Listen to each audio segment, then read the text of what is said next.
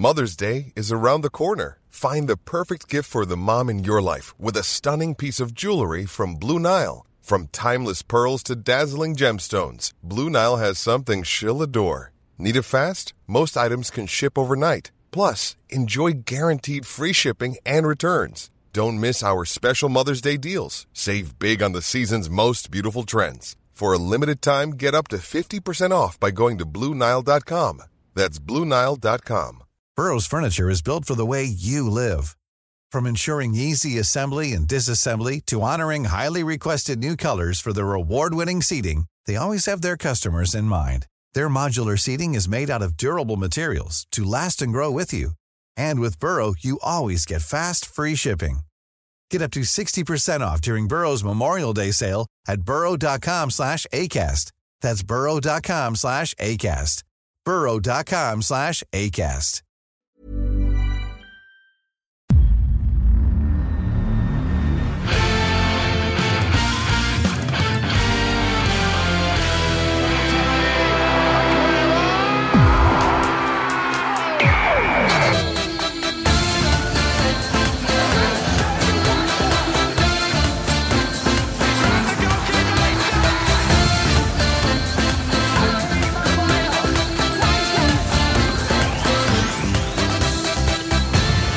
Då säger vi hjärtligt välkomna tillbaka till Rule Britannia där det i detta tjugonde avsnitt som det ändå har hunnit bli äntligen ska pratas om den fotboll som spelas innanför de kritade linjerna. Det har varit en matig jävla uppladdning inför detta Fabian. 19 avsnitt tog det. Sen är det äntligen dags att prata fotboll. Matiga guider de två senaste veckorna.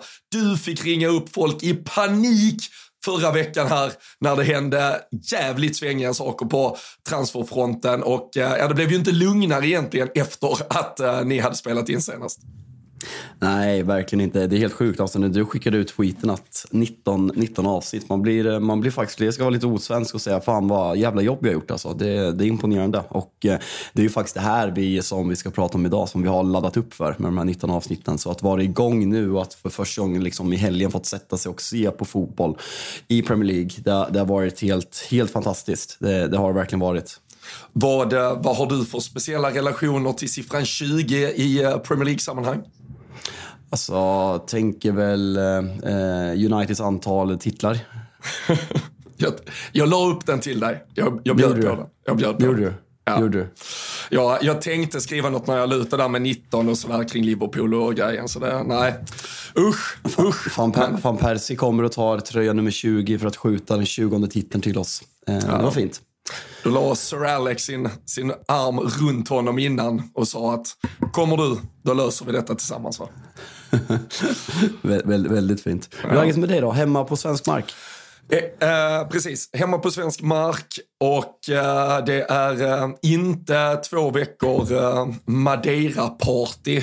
Man önskar man vore så ung och häftig som dig så att eh, det är det som hade gjort att man låter lite raspig på rösten idag. Men hemkommen igår och rakt ut på åtta timmar fotbollscup här söndag morgon i eh, vad som faktiskt har varit ett eh, riktigt skinande, varmt och soligt eh, Skåne dessutom. Så har fan nästan fått mer färg i facet av att vara ute i Ystad än i Portugal. Du, fattar du vilken jävla kontinent man lever på året runt då? Det är extremt provocerande. Jag har ju varit i Göteborg på Way Out West i helgen och var ju, dock fick en fin fredag, väldigt mycket sol, men igår när, när Håkan skulle spela då liksom öppnas ju Göteborgshimlen och liksom västkust, västkustvädret pikade och sen var det ju gråare. Liksom. Man kunde inte ens, en stjärnkikare, man, alltså en meteoid, me- meteoid skulle inte ens kunna tränga igenom himlen som jag såg i morse. Sen skickar du, vad är det ens? Vad, vad har ni ner, ner till, eh, upp till Göteborg? 15? 20? Max? Ah, fan, 30 mil upp till Göteborg. Ja, det är så långt Ja, men alltså. vi, vi, vi är typ Europa. Typ Ja, sant. Vi, Norrköping är 30 mil till Göteborg, men det var provocerande för det var blå himmel nere i Ystad och sen så hade jag det där och så fick sätta mig på ett tåg efter lite för lite sömn. Men eh, bra helg, måste bara säga det. Fan, det, det. Det är kul när folk kommer fram och lyssnar på podden och liksom, det, det är jävligt roligt. Det är fler som har kommit fram får man fått prata fotboll på festivalen i helgen, så det har varit jävligt kul. Ja, ja, men det är bra. Det är bra att du är ute och minglar med folket när jag står vid en eh, sidlinje på ungdomskupper och, eh, och skriker bort eh, lite av min eh, röst. Uh, framstår ju som lite ocharmigt kanske att man har så här dålig röst när man har varit och tränat nioåringar, men så är det. Det är vad det är. Det ska, det ska drillas eh, tidigt, men det, nej, det tar fan på en med alla de där eh, timmarna eh, som man står på en sidlinje. Men du, vi, eh, vi ska prata fotboll på lite högre nivå och eh, vi eh, kan väl inte tassa runt den gröt som ändå då var den match som eh, nyss avslutades. Vi sitter här söndag kväll och spelar in och eh, det är en dryg timme sedan Anthony Taylor uh, blåst av uh, Chelsea mot Liverpool 1-1 på Stamford Bridge. Och uh, på tal om då all transfercirkus i slutet av förra veckan så var det ju med speciella ingångsvärden de här två lagen gick uh, upp mot varandra får man ju minst sagt säga. Kan inte du bara dra igenom det här lite? Vad, vad det är som har hänt? För när vi spelade in, då var det alltså att det kommer ut på morgonen att Liverpool är formellt intresserade, om det var James The Telegraph som skrev ut och sen hänger James Pearce från The Athletic på och skrev att man är intresserade för att liksom Brighton sen ska säga den här grejen med att de som budar högst får honom och sen blir det klart att han ska till Liverpool. Men vad, vad är det som har hänt sen? Alltså vad, vad som egentligen har hänt och inte hänt, eh, det, det, det, det finns det väl bara ett fåtal personer som, som vet, kan man, väl, eh, kan man väl säga. Men att det går som det går är ju extremt udda. Och det var ju lite roligt för du och Alice satt ju torsdag eftermiddag och spelade in kring Kane när de första uppgifterna, väldigt trovärdiga uppgifterna kom kring att ja, men nu hade Tottenham accepterat budet, det kommer bli affär, Bayern München har mött den uh, prislapp som uh, Spurs vill ha för Kane och för att tillåta affären att gå igenom.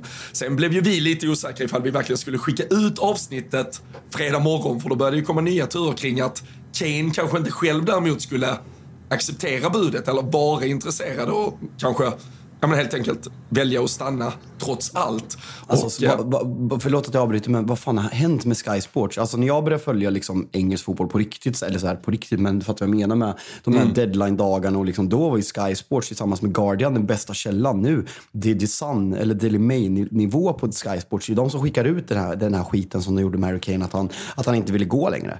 Nej, det, är- det är jättemärkligt. Och det, men jag tror också, eller problemet blir ju bara som är Sky Sports, om man säger nyhetsrapportering, är väl en, sen har ju de, de här typ, alltså som en jävla rullande transfer show hela sommaren i stort sett. Där, vad är det, de här Kave, Sokol och, och några till som bara sitter och bara sitter och snackar egentligen. Och där blir det ju typ så här, jag har hört det här och det här och det här.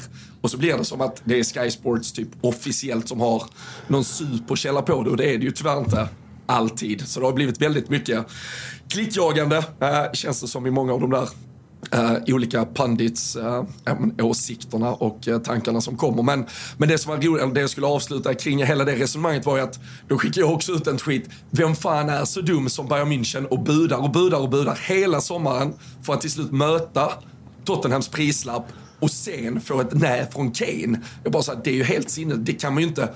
Du budar ju inte så länge om du inte har säkrat dig spelarens alltså, intresse till 100 procent. Och det som händer nu i Liverpool-fallet med Caicedo är ju däremot exakt det. Att vi kliver ju över Chelseas bud. Vi lägger det fetaste budet, vi lägger det budet som Brighton vill ha. Men då sätter sig Caicedo på tvären nere på sydkusten och säger nej men jag har lovat Chelsea. Jag sitter och väntar på att Chelsea ska betala det ni vill ha. Ingen annan kommer jag gå till. Och då går ju Brighton ut med det här att ja, okej, vi förstår att Caicedo tydligen hellre vill gå till Chelsea, men då måste Chelsea buda över Liverpool. Och då tyckte ju Chelsea först att Liverpool skulle dra tillbaka sitt bud eftersom Caicedo ändå inte vill gå till oss. Men då skulle ju det förstöra Brightons förhandlingsutrymme. Så Liverpool ligger ju kvar med ett bud Uh, och ska man typ försöka tolka någonting så ligger det eventuellt fortfarande kvar. Men där alla bara väntar på att Chelsea ska snickra ihop sina jävla betalningsplaner, lösa allting och så kommer det ju bli officiellt ganska snart känns det som. För ja. de har ju löst det på något sätt och det verkar bli ett nioårskontrakt, uh, var väl det senaste snacket, uh, för att lösa sin bokföring kring hela köpet. Alltså det, det är så en sjuk uppbyggnad till hela säsongen och just att de möts idag och vi, vi ska komma in mer på matchen. Men det är ju det är två centrala, men det är en jävla underhållande fotbollsmatch. Men mycket av underhållningen beror ju på att det är en extremt icke fungerande centralt mittfält i balansmässigt. Så det är en spelare man hungrar efter, men fan har, kan, kan du komma på att det här har hänt någon gång? Att liksom så här, att att, att, att, att en spel, jag kan typ ha respekt för det. Sen vet jag inte vad det grundar sig i. Liksom jag personen, alltså så här, relationen som Liverpool får med sina spelare och liksom så, liksom Liverpool som klubb borde vara ganska mer attraktivt att spela för en Chelsea om man inte liksom lockas av London, kan jag känna, känna spontant. Men jag kan ändå ha respekt för att han har liksom sagt till Chelsea att han vill dit, han har bestämt sig för Chelsea och sen blir det så här. Så det vart inte som man hade tänkt, att han liksom stod på sig. Men det, det, det var ovanligt och känns som en, känns som en såpopera. Vad fan heter den där? Den, ehm, den nu spelas i Manchester, Coronation Street. Det är typ så här, nu, nu killgissar jag, men det är typ bara så här, ja, men så här 8000 avsnitt. Nu överdriver jag, men jag tror att det är en serie som har gått längst genom alla tider. Liksom. Ja, det låter lite som uh, vad är det, Days of Our Lives och Sunset Beach gick alltid på tv när man kom hem från skolan när man var typ åtta, nej inte åtta, tolv år var man nog när man kom hem. Då rullade det. Det är de där evighetssåporna som eh, det kom 400 säsonger 11, av 11 024 avsnitt, 60 ja. säsonger. Fy fan, det är otroligt. Men ja. nästan lika lång som kontraktslängden på spelarna i Chelsea. men nej, men det, det, blir ju helt extra. Och, och jag vet inte, alltså, det, det är väl inte heller en alltför vågad gissning att Chelsea erbjuder ett fetare kontrakt än Liverpool. Det, det tenderar de att göra. Um, så det, det hade ju absolut inte blivit några 8-9 år i Liverpool och även till en månadslön som kanske, eller veckolön som hade varit lägre. Så hur mycket han än påstår att det, det handlar om något, eh, något lovord endast till Chelsea så, så tror jag inte det bara är för att det är ett eh, blått bultande hjärta i Moises Caicedo. Det handlar nog lika mycket om ett eh, eventuellt paket som är värt typ dubbelt så mycket till han personligen också, kan jag tänka mig. Ja, säkert. Det blir kul att följa de nästkommande dagarna och sen om det där kommer sätta igång att Liverpool kommer buda de där 50 miljoner som sägs krävas för Lavia eller om Southampton känner att Liverpool är desperata på riktigt. Nu höjer vi till 55-60. Det hade varit, det hade ja. varit ja, lite roligt.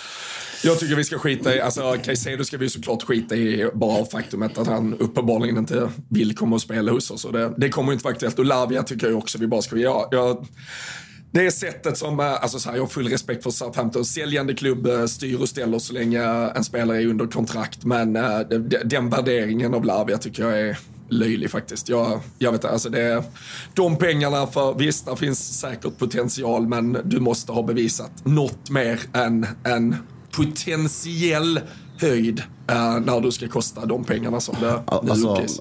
Ja, alltså jag höll honom väldigt bra, framförallt första 10-15 matcherna förra säsongen i Southampton när han kom på, från City. Men så, som sagt, han spelar ett dysfunktionellt Southampton som åker ut. Eh, 50 miljoner pund, men samtidigt, Caicedo, vad har han gjort?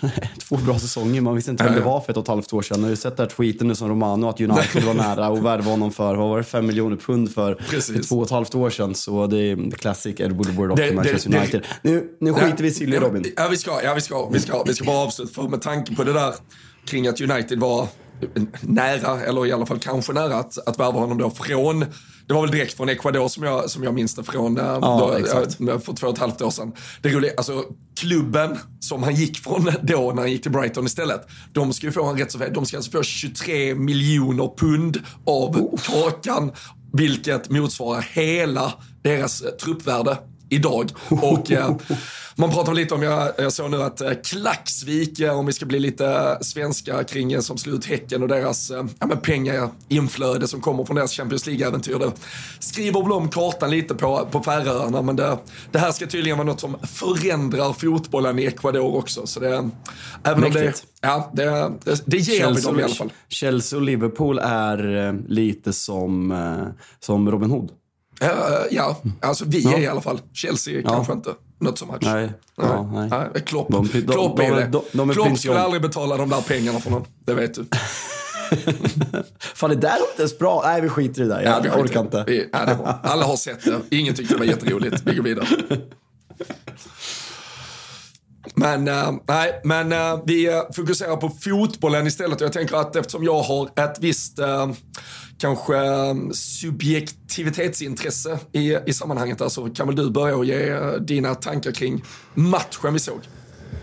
Nej, men jag tycker att den, som, som jag sa tidigare, jag tycker att den, eh, ja men peak Premier League. Det är den här anledningen att jag älskar engelsk fotboll. För jag, jag ser inte den här intensiteten, kampen, frenesin i någon annan liga. Och liksom de känslorna på plan och liksom en tight, liksom, ja men det, det har någonting också med sommarmatcherna, första matcherna, liksom fansen. De, alltså så här, det, det är lättklätt liksom. Och eh, tränarna liksom står i t-shirt. Alltså det, det, har, det har verkligen någonting. Det, det bidrar med, med känslan man går in till matchen med. Men Eh, Liverpool börjar ju otroligt bra första 15 och det är ju verkligen ett Liverpool som man, ja, som man känner igen när Liverpool pikar och det är nästan som att man hade glömt hur bra Luis Diaz är eh, för att han var skadad så stora delar av förra säsongen. Man blev ju liksom paff när han kom och hur snabbt det gick och hur snabbt han acklimatiserade sig till den engelska fotbollen. Men eh, vilken, vilken spelare och fan vad jobbigt det måste vara att möta honom och samtidigt med, med Salah. Eh, sen är det ju balansen på mittfältet. Jag, när jag summerar matchen så um, framförallt imponerade Chelsea. Alltså Liverpool mm. vet man ju bra. Alltså Jürgen Klopp har ett bra lag. De här spelarna har spelat under Jürgen Klopp väldigt länge, förutom McAllister och Soboslaj som, som, som, startar, som kommer in från start. Men att Pochettino har fått ordning på det här Chelsea-laget så fort, när han dessutom har väldigt många skador, imponerar på mig väldigt mycket. Och det är väl kanske det jag tar med mig mest om vi, om vi pratar någonting från matchen. Ja, och jag, jag tror så här, en poäng borta mot Chelsea är, är nog denna säsongen väldigt mycket bättre än vad, man, vad det var förra säsongen. Och eh, jag tror att alltså, fler lag kommer ha det tufft på Stamford är de, Har de redan kommit alltså, så långt, förstår man rätt, det är också ett Liverpool som delvis tillåter dem att spela igenom ganska enkelt. Men eh, jag, jag tycker de, de har något, i, nu får vi väl se status på Reece James. Det, alltså, det är ju alltid en akilleshäl för dem att han uppenbarligen har den skadeproblematik han har för kan de annars hitta ett system där både han och Chilwell och, alltså fan Chilwell var ju, alltså han var inte ens wingback, eh, han var inte ens vänster mittfältare, han var ju för fan forward eh, långa stunder. Men där de två i stort sett kan eh, pumpa bollar till varandra, liksom coast to coast där framme så, så är det ju ett Chelsea som blir extremt breda samtidigt som de har extremt mycket alltså spelskicklighet centralt. Där jag tycker, alltså Enzo Fernandes idag är ju, är ju helt brutal. Fan vad bra, vad bra han är alltså, det är löjligt. Ja, och sen, så, sen blir det så här, alltså, hur kan vi vara det? Nu möter han heller ingen och så defensiv mitt. Han möter ett ganska lättpasserat mittfält. Båda mittfältarna var ganska lättpasserade. Jag tycker Soboslaj kanske inte är så bra, men han är också helt fantastisk. Framförallt den där första halvtimmen som du är inne på, där Liverpool är riktigt bra. Där, där spelar han ju sig igenom hela tiden och hittar ja, men, trianglar och, och vågar vända på, på, på one-touch och sådär, för det är väldigt mycket yta eh, hela tiden. Men, eh, ja, men Fernandes, ruskigt bra om det ska vara med Caicedo och ytterligare en till mittfältare, då kommer ju det där kunna bli riktigt, riktigt bra. Jag tror, som sagt, Chelsea, Chelsea ändå något på spåren, kommer bli bättre. I slutändan ska Liverpool vara nöjda med en poäng, men det är ju där kring 25-30 minuter spelade när vi ändå har ett momentum. När vi får det där bortdömda målet och det känns som att vi lite låter det ur oss, att vi kanske hoppades typ att vi skulle döda matchen första halvtimmen och när vi inte gör det så blir vi lite för passiva och sista kvarten drygt i första halvlek är ju Ja, men exakt så dålig som jag vet och som alla som har sett Liverpool vet att vi tyvärr kan vara. Framförallt när vi blir passiva i pressspelet centralt på mittfältet och när vi sen lämnar ytor bakom oss. Och ja, jag tycker van Dijk och ja, men egentligen bara Konate som kommer undan med godkänt i backlinjen. Både Robertson och Trent är svaga. Trent orkar inte diskutera, för vi vet var han är bra och var han är mindre bra. Men det stora problemet just nu i Liverpool är att van Dijk och Robertson har tappat väldigt mycket i sitt försvarsspel. Men det, det som provocerar mig eh, när jag kollar på Liverpool, alltså folk får prata och liksom, jag gick absolut ut och eh, drog en liksom like-jagande Trent kritiserade försvarsmässig tweet. Eh, men Alltså, folk kan prata om att Trent är liksom dålig försvarsmässigt. För mig är inte liksom positionsspelet det, sämsta. Det är att han ser ut att skita i det. Alltså, som, jag hade någon diskussion med någon på Twitter där, liksom folk säger att han ställer offside på det här som blir bortdömt med någon centimeter. Nej, han skiter i att följa honom. Han springer i sidled. Det är bara tur att det blir offside. Det där är ingen offside-fälla. Om folk tror att, det där är en, att Trent ställer offside där, då har de aldrig spelat i en backlinje i hela sitt liv. Alltså, det, det, är liksom jag som har spelat i division 2 division 3 och liksom spelat back. Det, det där är inte en offside-fälla. Det där är uselt, lojt försvarsspel. Och han, han typ tänker så här, men jag släpper över honom till van Dijk för jag pallar inte ta löpningen. Och van Dijk inte heller där. Det är samma på målet. Van Dijk tar något kliv fram och lämnar Trent Exakt. med två. Och, och, och, Trent väljer ju fel. För liksom han, när han inser att, att van Dijk kommer fram, då måste han liksom, alltså, måste vara först på bollen. Han är inte ens nära. Det är en sån alibi, alibi-försvarsspel. Och det är det här som man såg liksom, att det kom lite från ingenstans förra säsongen. Och man satt i ja, men diverse olika sammanhang och försökte analysera vad det är som gör att Liverpool ser så loja ut defensivt. Och att man ser så här loja ut i premiären på Stamford Bridge, jag fattar det inte.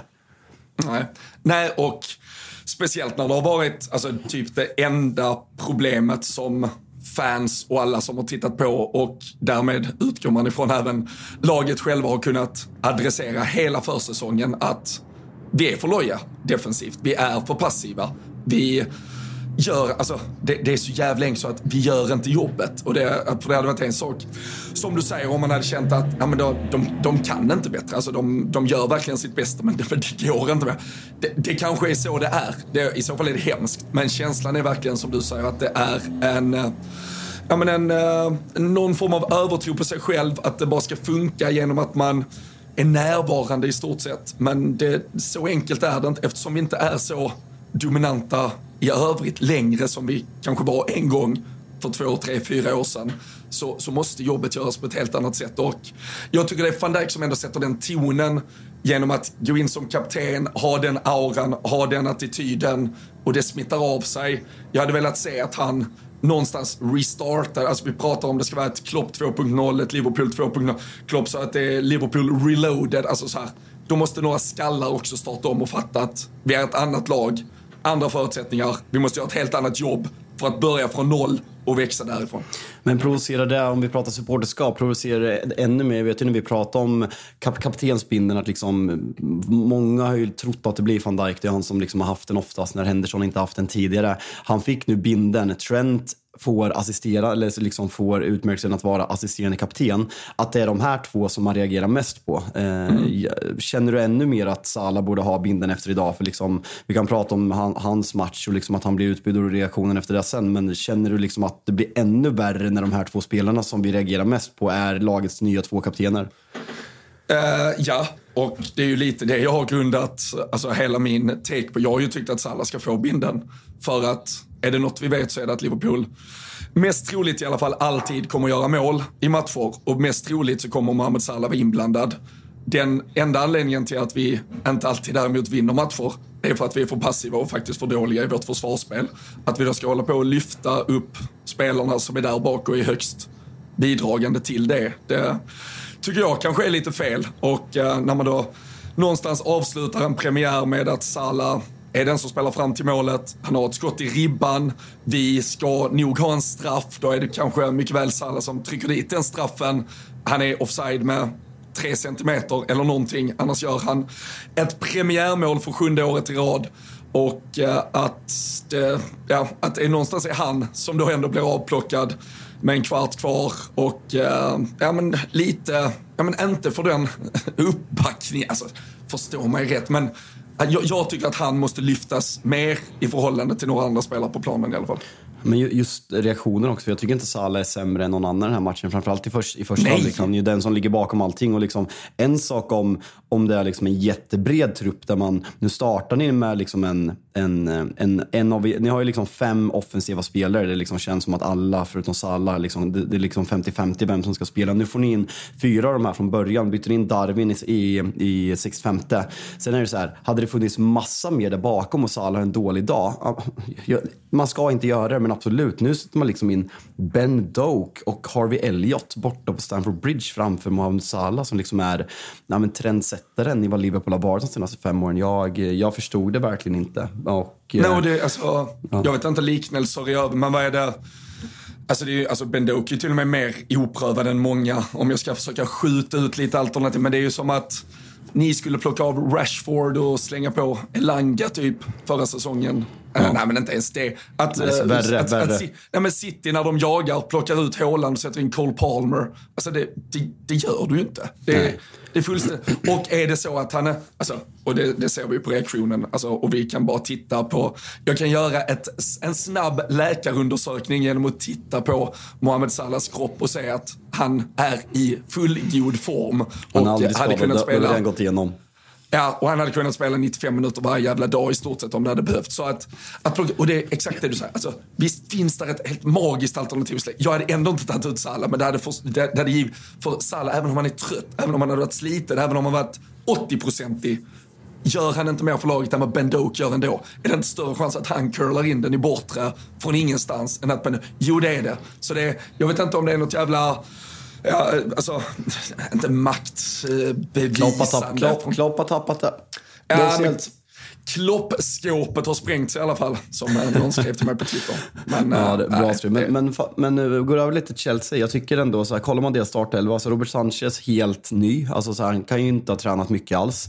Eh, Axel Disasi också, liksom helt ny, inte spelat mycket med laget. Louis Colwell gör liksom sin första riktiga försäsong när han liksom är tänkt att starta och spela. Går in tillsammans med Thiago Silva och ser helt självklar ut på mittfältet. Alltså, så här, vi har berömt Enzo Fernandes, men förutom dem, 20 Jamaica och Conor Gallagher, båda, eller framförallt Gallagher, har ryktats bort ganska länge. Eh, mm. Och sen på topp, liksom en förra säsongen ja, men, iskall Rim Sterling som liksom en av förra säsongens största flopp sett till prislapp och förväntningar. Och Nicholas Jackson som, man ser ju höjden, men man ser även en väldigt så här, yvig trubbighet. Så jävla oslipat alltså. Ja, Fy fan vad det är gott. Ja, verkligen. verkligen. Men man, ser, alltså, man ser ju i, i slutet när Mudryk får det där friläget, alltså helvete vad snabb han är när han håller bort ja. Konate och liksom, är det galet. Men just det här, det, det jag vill komma med Chelsea, att så här, kollar man på vissa av de här namnen, det, det, liksom, det ska göras en del med den här startelvan. Alltså Sterling, vi får se om han ska spela där. Kommer Mudryk liksom komma in långsiktigt? En Kuku skadad ganska länge nu visserligen, men han ska in i det här laget. Man ska få tillbaka mittbackar, man ska förmodligen få in Caicedo på det här centrala mittfältet och kan Porsche liksom fortsätta att bygga vidare på det här med, med ännu bättre spelare. Så nej, men, vi ska inte dra för stora växlar efter en match. Liksom, det, det, får vi inte göra, men jag, jag, fattar om man är väldigt, om man går och lägger sig nöjd. Dels med poängen som jag tror att man hade tagit på förhand, men framförallt med, på insatsen och att man kunde se så tydliga ramar i, i Pochettinos spel redan efter en match. Ja, och jag tror, är man Chelsea-supporter, jag såg de intervjuade Chilwell eh, efter matchen Alltså, det var ju väldigt många matcher förra säsongen där de lämnade Stamford Bridge med en ja, men, bitter eftersmak av att de hade bara fått kryss och eh, dessutom kände att de kanske spelmässigt inte förtjänar mer än kryss. Och det var ju till och med många förluster. De, jag tror inte ens de vann på Stamford Bridge från mars och framåt eller något sånt sjukt. Men eh, Alltså här ska de ju vara besvikna att de inte vinner till slut. Och eh, att, att göra det med, som, som du är inne på, ett så ändå fortsatt nykomponerat lag, nya taktiska approacher. Eh, det är trots allt mot ett ganska bra Liverpool man gör det. Man blir tillbaka tryckt inledningsvis men växer in i det. Chukwemeka som du är inne på, han får väl ett gult kort efter typ fem minuter är det väl och spelar hela matchen på centralt mittfält med, med gult kort dessutom. Och eh, nej men jag, jag tycker Chelsea gör det bra och eh, gudarna ska veta att jag har fått mycket skit för mitt Premier League-tips som vi skickade ut i slutet av förra veckan. Men Chelsea på tredjeplatsen, där ser jag något som inte andra ser. Jävlar vad skit du fick. ja, men vad fan, det är sån jävla... Och det är också kul, folk bara ger skit så har de inga tips själv heller att komma med. Ja, så man vill ju, ja, man vill ju... Ja, det det, det, är så kul. Vi spelade in en TikTok-video för, inför förra säsongen där jag skulle tippa topp fem i skytteligan och Son vann ju alltså året innan det och jag hade honom utanför topp fem. Alltså det där kommentarsfältet, alltså jag var så idiotförklarad. Vad, vad landade Son på sen? Sex mål typ eller? ja, ja, exakt. Eh, hade vi bara kört wait and see eller att man bara tippade enligt någon eh, oddslista eller någonting då, då hade det ju inte funnits plats till så mycket åsikter och tankar. Men äh, jag tror äh, Chelsea kan ju ändå vara något på, på spåren. Men äh, Liverpool måste ju få in en äh, alltså, Jag tycker McAllister gör det alltså, förhållandevis ganska bra där. Äh, framförallt i Liverpools speluppbyggnad så visar han ju hur mycket han kan bidra med. Men Alltså, tänk istället, inte bara att McAllister inte ska behöva vara defensiv. Hade vi fått upp honom istället för Gakpo som är helt osynlig på det där mittfältet så, eh, så har vi ju en, alltså, vi har ju en länkspelare till högre upp som kommer hjälpa oss jävligt mycket. Så eh, det är viktigt för Liverpool och eh, också få in en defensiv eh, kommande veckor. Vi gör eh, detta avsnitt eh, i samarbete med Telia och eh, det vi gillar med Telia Fabian, det är ju att man kan samla alla sporter på ett ställe och då menar vi verkligen alla hur eh, smart är inte det? Ja, i höst kan man alltså exempelvis kolla när Premier League och Champions League drar igång. Samtidigt som man kan följa slutspurten i Allsvenskan och gruppspelet i SHL. Med den grymma Telia Play-appen kan man dessutom se alla sporter, matcher live eller i efterhand om det blivit någon krock eller om man har varit iväg på något annat äventyr medan matcherna gick live. Och eh, vill man, eh, varför man nu skulle vilja det, kanske alltså ta en liten, liten paus från all sport som finns där ute, så kan man ju såklart även plöja igenom hela det enorma utbud av filmer och serier som finns på Viaplay och eh, Simor genom Telia. Och eh, man kan, håll i hatten nu här eh, Fabbe, alltså även lägga till HBO Max utan extra kostnad. Otroligt. Och då sitter folket där hemma och tänker hur saftig den här notan blir. Nej, men alltså det kostar ju bara 649 kronor i månaden, vilket gör att man alltså sparar över 500 kronor jämfört med om man köper alla de här tjänsterna separat. Nej, men det är eh, total succé och eh, ja, men samla sporten smartare, spara massa pengar. Det är Telia det, så stort tack till Telia.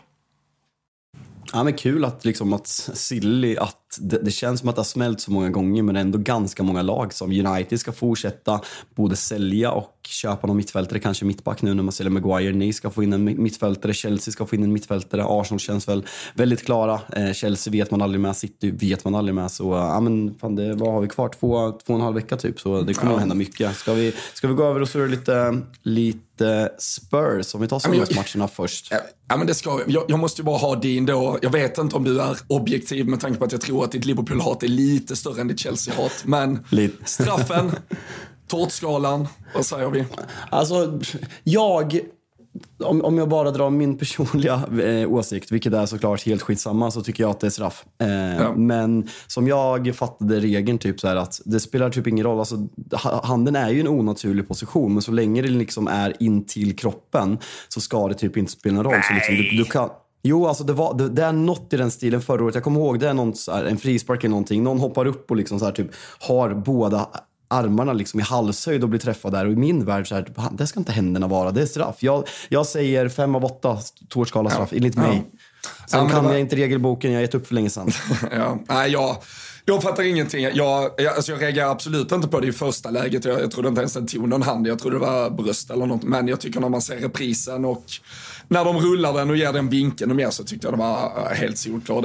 Det påminner ju lite, det är ju inte riktigt så här, det här är ju dessutom en boll som ändå är på väg mot mål dessutom, vilket det står kanske inte i regelboken att det ska påverka, men det, det tycker man väl kanske att det ska påverka ifall du förhindrar verkligen bollen att gå mot mål.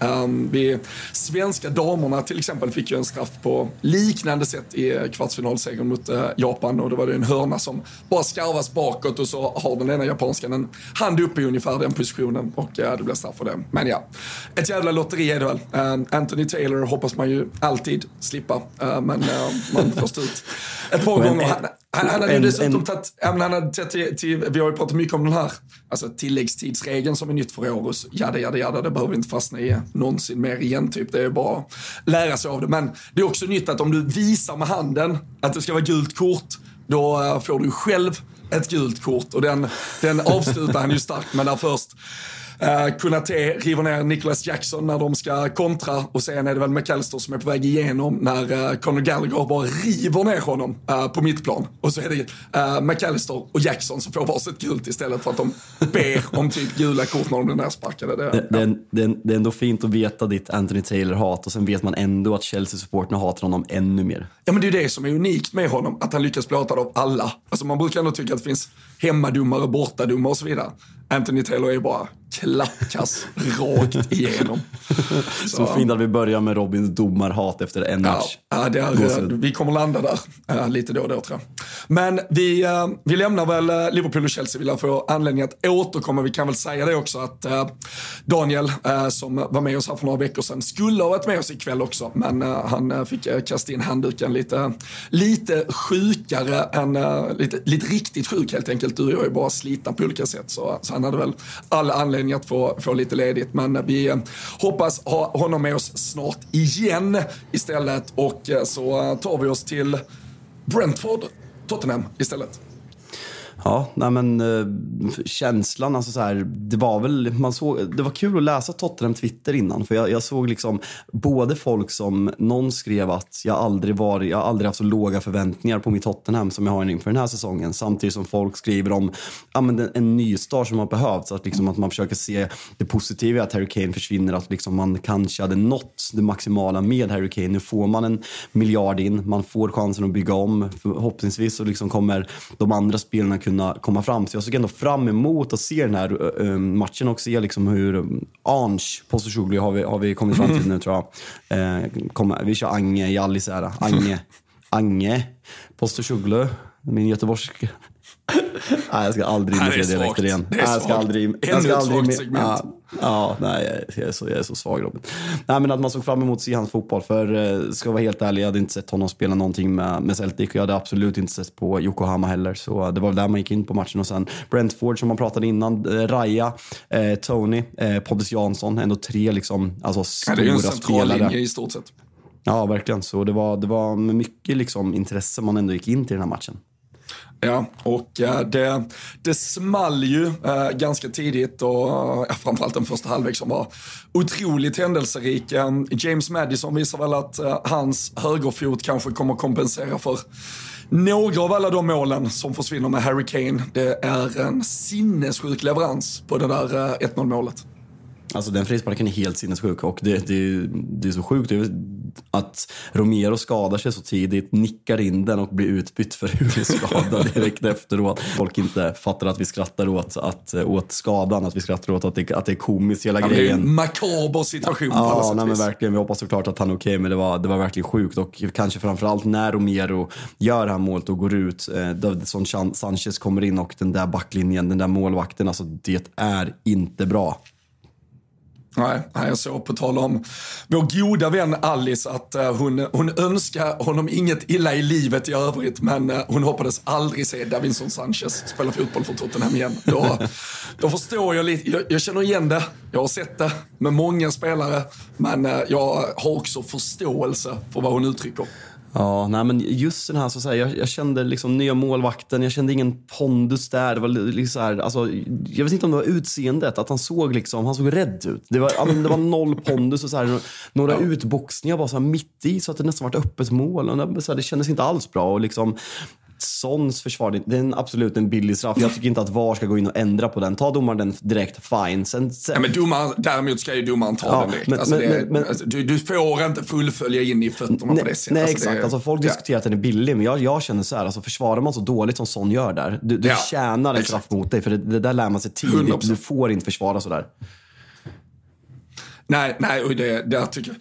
Det, den, det tycker jag fan är en regel nästan man ska införa. Det, det är lite samma sak. Jag tycker inte jag tyckte Strömberg och eh, Bjur fastnade lite direkt i början i när Konate är ute med sin arm mot eh, Chilwell och de, de snackar så Där har han ju armen verkligen i sidan. Alltså, alltså men Glenn, de ibland, Glenn man... pratade om det typ när han, när han skulle be, be, bedöma Konates match. Ja, ah, det var ju när. Det var, ja, det skojar du eller? Nej, men alltså så här, det där nej. är alltså så här, nej sluta. Alltså jag, fan, nej. släpp det men, där. Men däremot de här, men när du gör knuffen i rygg, som ibland kan vara billig, det, där, den är jag lite på som samma situation här med Son. Alltså, ger du chansen till domaren att döma genom att försvara på det sättet, då får du fan ta att det kan bli straff mot dig. Och alltså, där, som du som alltså Sons försvarsspel är, är det för det. Men det värsta är ju alltså deras 2-1 mål. Som du säger, målvaktsingripandet. Van de Ven, hur han kastar sig. Det, det såg skakigt ut i Tottenham på många sätt. och på många håll i det där, ja men hela hela den defensiva strukturen egentligen uh, satt ju inte till 100%. Och sen ska man dock säga så om man ska, om man ska gå i försvar för Posishoglu lite. Vi har pratat tidigare om att, liksom, att Spurs har varit väldigt riskminimerade, spelat väldigt tråkigt, väldigt lite possession. Man har 67 i bollinnehav den här matchen. Och jag tror att de sa att Brentford hade 15 raka hemmamatcher innan den här, eh, eh, utan förlust. Man, man torskade väl bara typ en eller två matcher eh, på hemmaplan förra säsongen. Mm. Så det, det, är en tuff arena att komma, på, komma till. Och jag tycker att Spurs alltså, dominerar den här matchbilden. Sen som sagt, man släpper släpper till alldeles för mycket chanser och liksom hade de haft Ivan Tony tillsammans med Mbuemo där uppe så hade de ringt både en och två gånger till var, var min känsla. Men ska man, ska man se något positivt så är det ändå att det fanns liksom en off. Man ser ändå att han vill spela en offensiv fotboll och kan han få till det där försvaret att Romero kommer in och får spela så, så kan det nog bli bättre. Det, det, det vill jag nog ändå säga. Ja, vi får, eh, får se hur mycket bättre det blir. Uh, vi kan ju konstatera att uh, Harry Kane, det har, det har, ju ingen missat, nu är klar för Bayern München. Han uh, inledde med att uh, titta på när, när gänget förlorade med 3-0 och han är fortfarande titellös. det, det, är något glädjande över det. ja, alltså det, det, det, är klart att det har något och det ska samlas likes och det där klippet när han ska klaga på domaren och kommer på att fan jag kan inte tyska. Det, den, ja, men den, den minen, den, den, den är otrolig. Fan, vi, vi slänger oss väl lite fritt mellan, mellan matcherna va? Eh, Arsenal, ja, det... Arsenal uppsnackade Arsenal, 2-1 mot Nottingham. Sen så här, det, det låter ju ojäm, det låter ju jämnare än vad matchen var. som dominerar här fullständigt. Sen nu ska vi inte prata XG, liksom. vi vill vara en, en, en podcast för, för supporter och med känslor. Men... Vi, ska, vi ska vara en podcast fri från termen XG. Får jag bara säga en, får jag bara, får jag bara säga en gång? En, en gång, gång okay. är ingen Vet gång. du vilka som vinner XG i den här matchen? Jag gissar på Nottingham ja, eftersom du säger det, det på det, det stämmer. sättet. Ska, ska, man ta, ska man ta med sig någonting för den här matchen, bara en frågeställning. Liksom så här, ska man vara något orolig att man skapar så lite chanser? För det, för det är liksom, din ja, Sakas mål, alltså det, är helt, det är helt sanslöst jävla snyggt. Och det är liksom mm. ingen slump att en sån, sån otroligt bra spelare liksom sätter en sån grej. Men ska man se något problematiskt, för det var ju, alltså Arsenal blev sämre förra säsongen när Eddie Nketiah spelade. Han gjorde sina mål, men laget blir sämre när man inte har Jesus i en uppbyggnadsposition. Eh, ska man vara orolig att han, för Havertz var, var vi inne på tillsammans med Pierre, att han inte levererade i den, i den positionen. Nu har man ett väldigt, väldigt tacksamt schema i början som jag tror kan bli väldigt viktigt för dem. För nej, fan, de, de behöver en fungerande anfall och jag tycker inte att Enketia är tillräckligt bra. Han är jättebra backup, nej. men du fattar vad jag menar. Nej, nej, absolut. Du kan ju inte lita på honom över en ja, längre period egentligen om du vill vara ett ja, men ett, ett så uppsnackat topplag eh, som de såklart vill vara med tanke på fjolårssäsongen. Eh, och jag, jag tror ju fortfarande ändå mer på att eh, Kai Havertz spelar nia och man eh, alltså bygger om det där mittfält, eller omformerar eh, det där mittfältet tills vidare eh, i väntan på att Jesus är tillbaka. För jag tycker inte Havertz kommer till att rätta riktigt på det mittfältet igår heller. jag tycker man kanske kan spela med sin, om vi säger mer, ordinarie fyrbackslinje från förra säsongen. Spela Partey på mittfältet eh, direkt och så har Rice mer att gå box to box. Så de får lite mer power, lite mer löpmeter. Det, är lite, blir lite duttigt igår. Um, och jag vet att Nottingham gör det bra. De är ganska bra i sitt omställningsspel också. Men eh, det var inte ett Arsenal som eh, imponerade på, på något sätt på mig i alla fall. Det, sen är du inne på, alltså där, du får ju den USPen med Saka, det är därför jag menar en sån som Salah, samma sak. Du behåller de spelarna på planen nu. Nu gör ju Saka det här tidigt, men det är ju det du betalar de här jävla miljarderna för i stort sett för att få den leveransen sen. Men Arsenal som lag tyckte jag efter typ en ganska fin inledande 20-25 minuters period också var ganska trubbiga resten av matchen. Ja, sen, alltså, så här, man, man, ska ha med sig, alltså, det, det är premiär, alltså, så här, det finns premiärnerver, det är liksom alltså, så här, ett lag ska spela ihop sig. Så här, Community Chile i all ära, men det, nu det börjar på riktigt så, liksom, så här, man ska inte ta med sig för mycket i premiärer och det är därför jag säger typ när vi hyllar Chelsea och Pochettino att det ser bra ut, att man ska liksom ta det. Man ska inte liksom bara ställa sig och jubla över allting än. Det är liksom en premiär och även de här trubbiga insatserna så, så kan man även ha lite förståelse för att det är första matchen. En, eh, en kille som inte hade några premiärnerver, eh, Erling Braut Haaland. Det började ganska bra den här säsongen också. Ja, ja, det, ja men det, alltså det är ju så, det är så tråkigt när, det, när, när, när, man, när man, man har ändå, alltså, jag, jag, skrev ju det efter Community Shield också, då kom ju direkt någon jävla tweet om att det hade varit, eh, vad var det, 13 bolltouch och inget i straffområdet eller någonting. Man bara säger, jag låter mig inte luras igen. Det, det var, det hann gå en vecka förra säsongen också efter en Community Shield-match där det pratades om att Haaland kanske inte riktigt skulle få saker och ting att funka.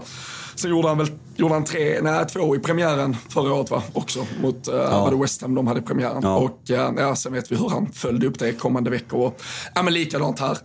När han gör 1-0 så är det ju visst, då bara står han på rätt ställe med 2-0 målet. Alltså på tal om vänstersläggor eh, som han sätter upp i bortre. Herre jävlar vilket sätt att avsluta på. Med den, alltså han har inget svängrum egentligen och ändå så får han den kraften och sätter upp den på det sättet. Det är, eh, äh, det är så brutalt. Men att han är, att han är, så, att han, att han är så ung, alltså det är typ den värsta anfallare man någonsin har sett. Och att han gör det i den här åldern, det är, det, det är faktiskt helt sjukt. Det är nästan så att man, man tar honom för givet. Vi har ju knappt pratat om Håland när vi har gjort den här podden känns det som. För att man bara vet att han är där, att han är en maskin, en robot, en fuskspelare om man får uttrycka sig så. Det är faktiskt helt sjukt. Men om vi, om, om, om vi, om vi, om vi pratar Burnley bara, vad vad, vad, vad, såg man? Jag, jag tyckte ändå att det är svårt. Alltså, det är den tuffaste matchen på hela säsongen. City är liksom allt Burnley vill vara, fast upphöjt till, till 10. Men jag tycker ändå att man såg att, alltså, så här, jämför man med andra nykomlingar och andra bottenlag så kunde man ju stundtals ändå trilla boll och ha, försöka ha ett eget spel. Sen är det inte tillräckligt bra på den här nivån. Men jag tyckte ändå att man såg att man även mot City ville ha sitt egna spel.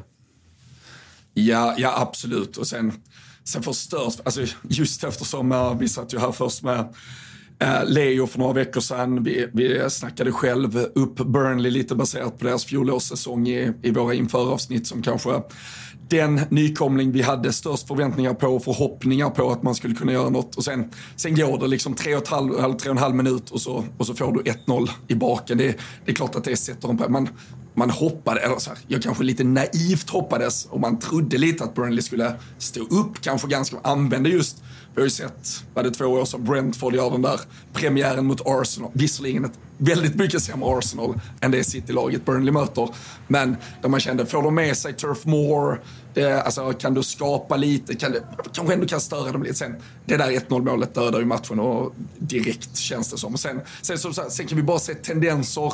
Vi kan tro att Burnley nog har något bättre på gång än många andra nykomlingar. Men man måste ju se dem mot ett annat lag än Manchester City. Och nu, nu spelar ju varken Luton eller Burnley nästa vecka. De har ju fått den matchen uppskjuten på grund av arenaombyggnad. Men ähm, jag vet inte, alltså man vill ju se dem ett par veckor först. Det, det var inte så att jag kände direkt att herre jävlar vilken nykomling som, som kommer här i alla fall. Nej, nej, nej verkligen inte. Nej, så här, det, det, blir ju som du säger att Burnley Turf Moor är svårt att se att det ska bli den här fientliga stämningen som vi har pratat om som, som andra arenor kan ha. Eh, så, men nej, det, blir, det blir kul att se dem när de möter något annat lag så man kan, kan man liksom se mer av deras egna spel. Vi ska väl säga också att Eh, Eh, vi ska prata eh, Newcastle Villa, men vi kommer bara snudda vid matchen för det finns väldigt mycket att prata om. Vi, eh, känslan är väl att både du och jag tillsammans med väldigt många andra har underskattat, jag säger inte att vi har överskattat Villa som vi fick skit av någon på Twitter såg jag, men jag skulle säga att man har underskattat Newcastle. Vi ska ha med Tobias Emmerdal på, på, i veckans andra avsnitt och då kommer vi gräva djupare i den här matchen, men vi kan väl prata om, så vi prata om Alexander Isak. Alltså så här, hur, hur, bra, hur bra är han när han, när han liksom tar vid förra säsongens avslutande succé med, med den här starten? Nej, men vi har ju, vi har ju redan en eh, ja, men direkt avgörande, inte seriefinal, men skytteliga duell eh, på, på lördag kväll när det är City mot eh, Newcastle, Haaland mot Isak. 2-2 i skytteligatoppen så här långt och Alltså om, om Haaland gör framförallt då ett 2-0 mål som är extremt himla, alltså äh, Isaks mål i den här, alltså visst det ena, där ska ju vara bara vara på rätt plats och stöta in den, men det andra målet, alltså hela aktionen, avslutet och sen delaktigheten i väldigt mycket mer i detta Newcastle och i det anfallsspel de spelade som visserligen bjöds på extrema ytor, ska sägas, jag vill verkligen också, precis som du är inne på, se både Newcastle mot ett försvar som funkar bättre än Aston Villas, för det var bland det jävla sämsta jag har sett faktiskt. Det var så ihåligt.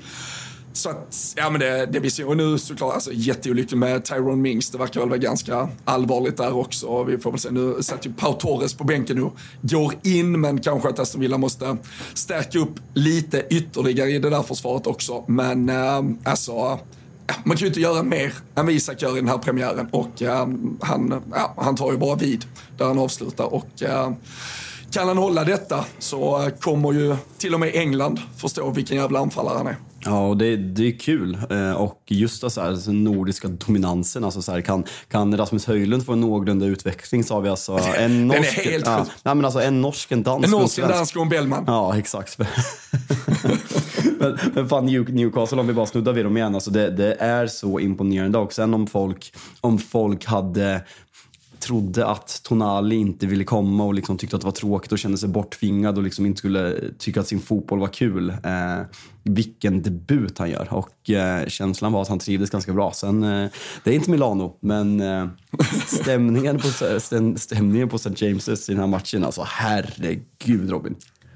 Nej, nej, det är inte som de där italienska arenorna med löparbanor och 480 meter till planen och sju pers i någon avstängd bortakurva. Du vet, det, det är riktig fotboll det här Tonali, det fattar han nu.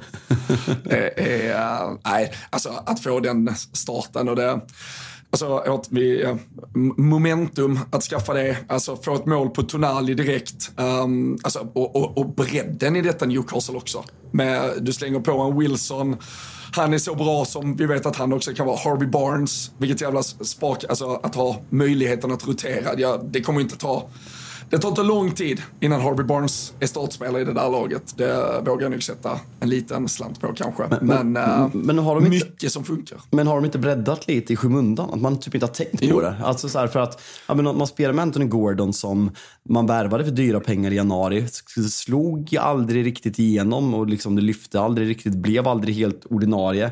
Almiron som var väldigt bra på hösten svanade ganska mycket på våren. Nu startar man med de två samtidigt har man liksom, ja men som du säger, Harvey Barnes och sen har vi Jacob Murphy, sen har vi Elliot Anderson som har varit helt otroligt bra på försäsongen. Nu vet vi inte liksom, hur bra han är långsiktigt men det är ändå så här det är bra namn och då är med Target och Livramento på bänken som inte ens kommer in i den här matchen. Så Newcastle, det känns verkligen som att man, man har breddat i skymundan lite. Sen har man spenderat stora pengar den här, den här eh, Sillin, absolut. Och eh, det House sa väl efter matchen att eh, det finns ett namn till som han vill ha. Men han, de, han är nöjd med, jättenöjd med transferen, som att det finns ett drömnamn. Så vi får se om det händer något mer.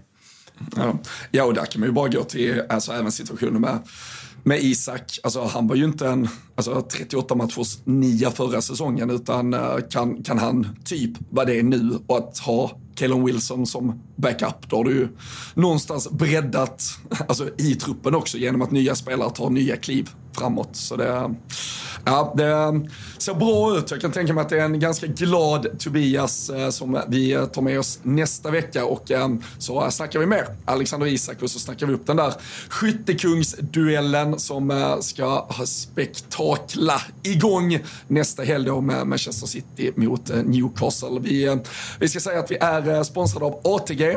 Nu när Premier League är igång så ska man såklart ha koll på ATG.se för att kunna lägga sina spel och eh, vill man göra det ska man såklart vara minst 18 år fyllda och eh, skulle man ha problem med spel då finns ju stödlinjen.se. Det kommer nu här kommande veckor eh, så snart som möjligt börja komma lite tripplar, lite Big Nine-system och annat kul och eh, dessutom då så drar vi ju på lördag igång Tutto Live Weekend också eh, Fabian, där både du och jag lite eh, ibland tillsammans, lite ibland kanske i olika konstellationer kommer sitta med, med Svanemar och Wilbacher och hela gänget och snacka upp fotbollshelgerna på lördagar också. Så det, det ska också bli jävligt skoj att dra igång. Ja, nej, men det, det, ska det verkligen. Så nu känns det verkligen, när Tutu Live Weekend drar igång så känns det verkligen som att säsongen är igång på riktigt. Så det, det ser vi verkligen fram emot. Har vi något annat som, har, eh, som du vill ta med dig eh, innan vi ska snacka en halvtimme om morgondagens, eller dagens match när det här släpps. kvällens match mellan Manchester United och eh, Wolverhampton? Nej, nej, framförallt så vet man. Man vet för det första bara att helg, eller fotboll, den europeiska fotbollen är först igång på lördag 10.00 när vi sätter oss för Tutto Live Weekend. Man tänker, vi ska prata City Newcastle, vi ska prata Spurs United och Thomas Wilbacher kommer in och har hört att någon Serie C-klubb har värvat någon avdankad jävla pissespelare och så får man en halvtimme om varför Brescia har något gött på gång också. Det, det är då den europeiska fotbollen är igång på allvar. Så är det verkligen. Men, äh, nej, men, äh, men vad fan, vi ska väl snudda vid, äh, alltså vi kan väl bara dra listan. Bompan West Ham 1-1, Sheffield United Palace 0-1, Everton Fulham 0-1, Brighton Luton 4-1 och uh, ja, Brighton hade någon ny 21-åring man aldrig hade hört talas om som gjorde mål. Alltså, vad sysslar de? Det är så jävla sjukt. Ja, men alltså, det här är ju en, alltså, så här, på pappret nu i efterhand så kanske man tänker så här, ja, men Luton är inte tillräckligt bra, men det är ändå en nykomling. Brighton har tappat, ja men eh, Caicedo spelar inte, men har tappat spelare och liksom det här andra året för De Serbi, men man bara är så självklara från absolut första början. Mitoma är precis lika bra som han var förra året. Um, alltså, alltså, så här, James bara, Milner in från start i backlinjen. backlinjen.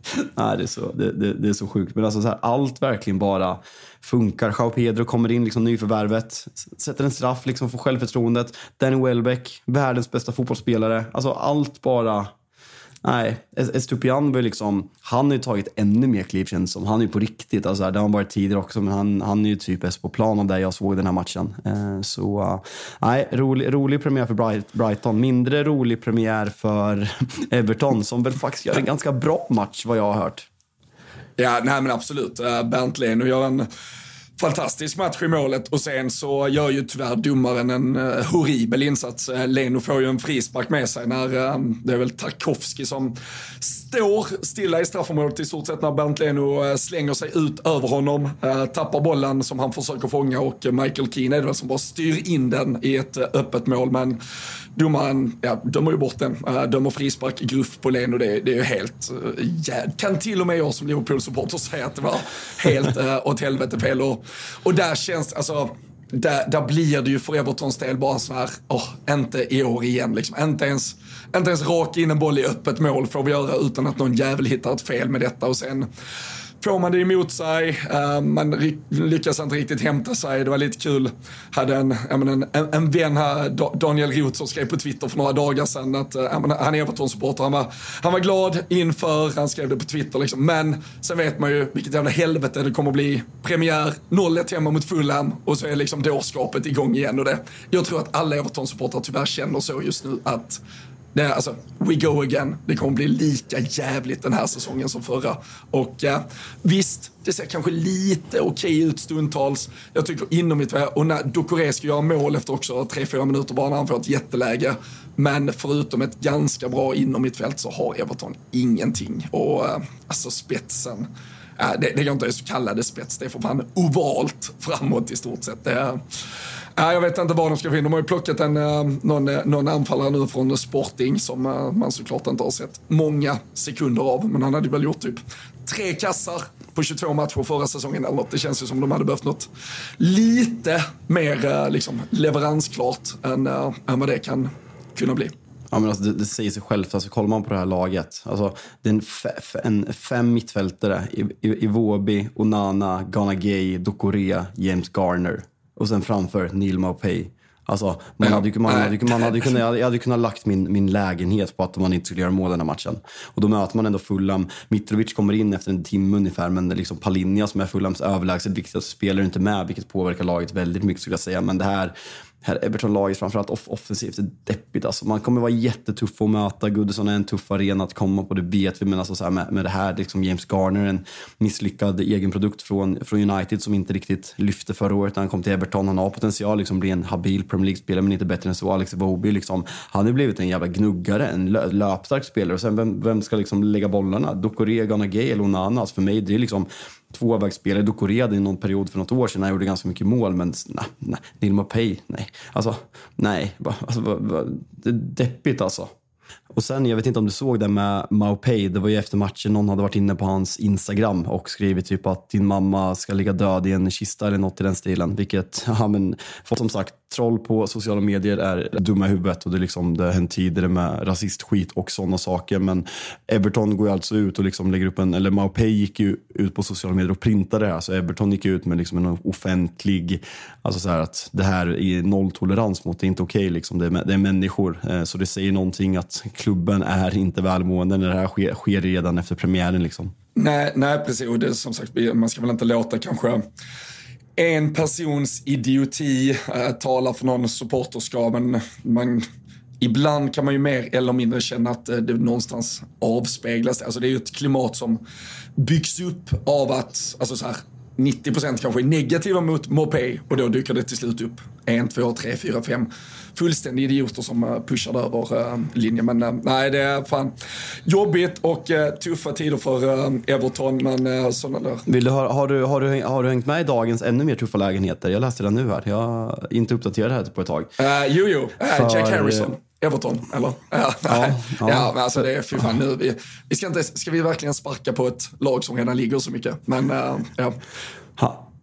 Ornstein skrev att han var klar för Everton. Han gjorde, att de var överens med Jack Paul Joyce, uh, som då Ja, ja han representerar ju från Liverpool också, men allt på Mercy säger han. Bekräftar att uh, det hade varit medical i förmiddags. Men uh, Una Emery ska ha ringt under eftermiddagen och sagt du, kör upp till ja, men... Birmingham istället. Nu blir det svag podd där. Romano har skrivit Villa kommer inte fortsätta då de tycker att han är eh, skadad för okay. länge. Eh, ACL injury.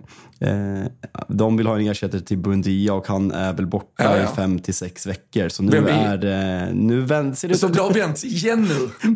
Jajamensan, ja, mäktiga Silly ändå. Shit alltså. Okej, okay. ja, det, har varit, har det varit ungefär tre ben. För in, äh, Paul Joyce skrev i, i förmiddags, eller under dagen, att äh, han hade gjort medical i, för Everton och var på väg dit. Sen skrev han under Liverpool-matchen, för jag blev såhär, vad fan, vad, jag, Paul Joyce är typ den enda jag har notiser på Twitter från. Så får jag liksom Paul Joyce mitt under matchen, vad fan twittrar han nu om? Men det var det att, nej, nu har Jack Harrison ändrat sig. Han ska testa Villa istället, men det ska tydligen inte vara jävla U-svängar på de här motorvägarna mellan uh, Merseyside och Birmingham. Jag har, jag har en förklaring här.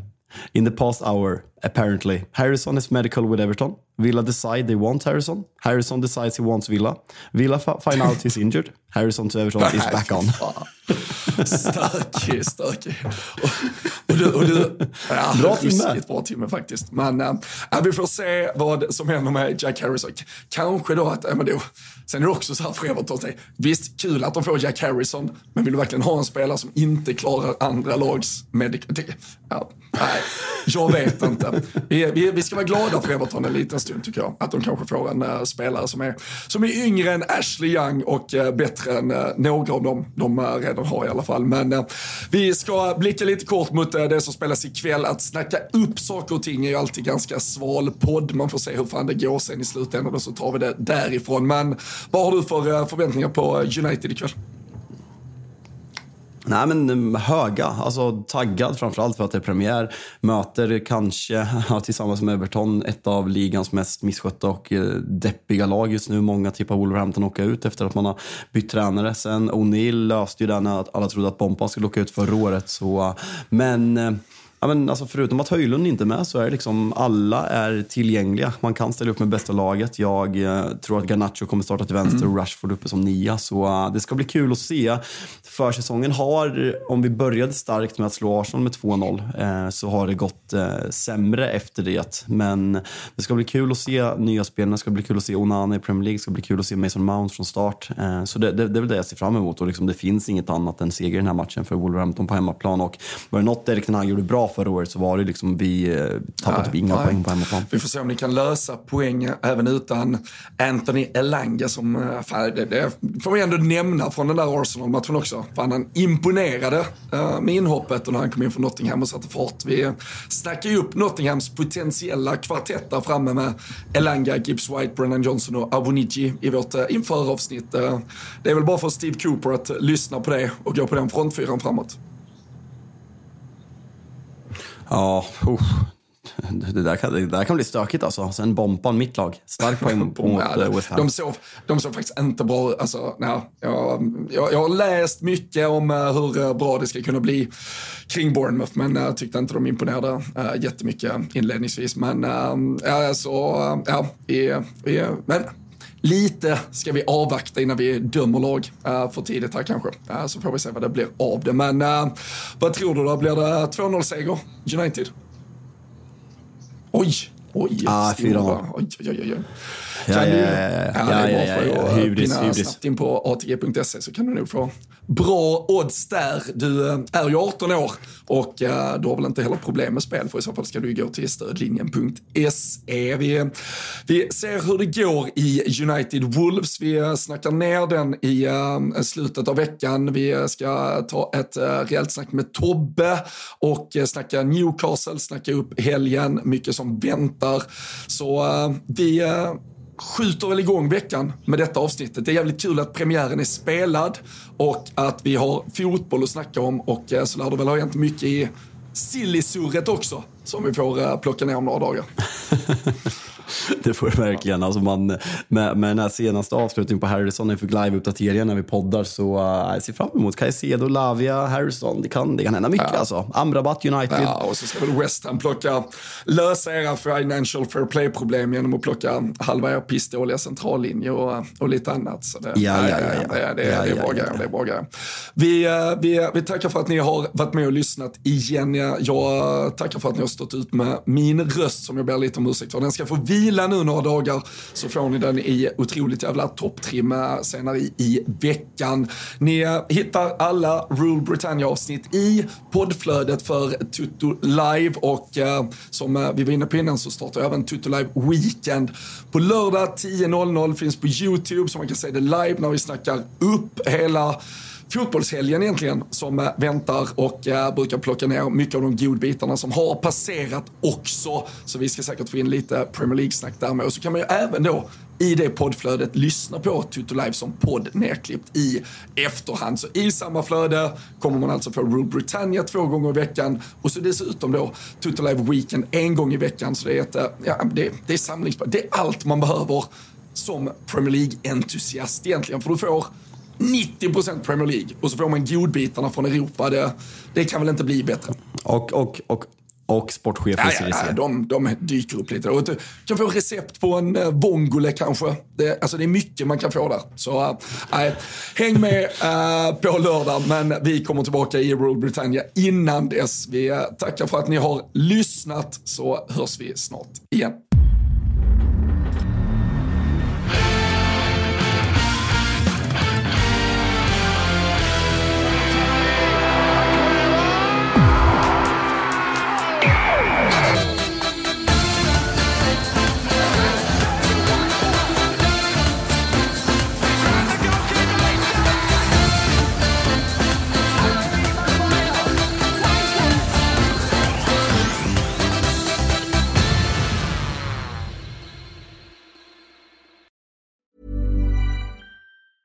Mom deserves the best, and there's no better place to shop for Mother's Day than Whole Foods Market. They're your destination for unbeatable savings, from premium gifts to show-stopping flowers and irresistible desserts. Start by saving 33% with Prime on all body care and candles. Then get a 15-stem bunch of tulips for just $9.99 each with Prime. Round out Mom's menu with festive rosé, irresistible berry chantilly cake, and more special treats. Come celebrate Mother's Day at Whole Foods Market.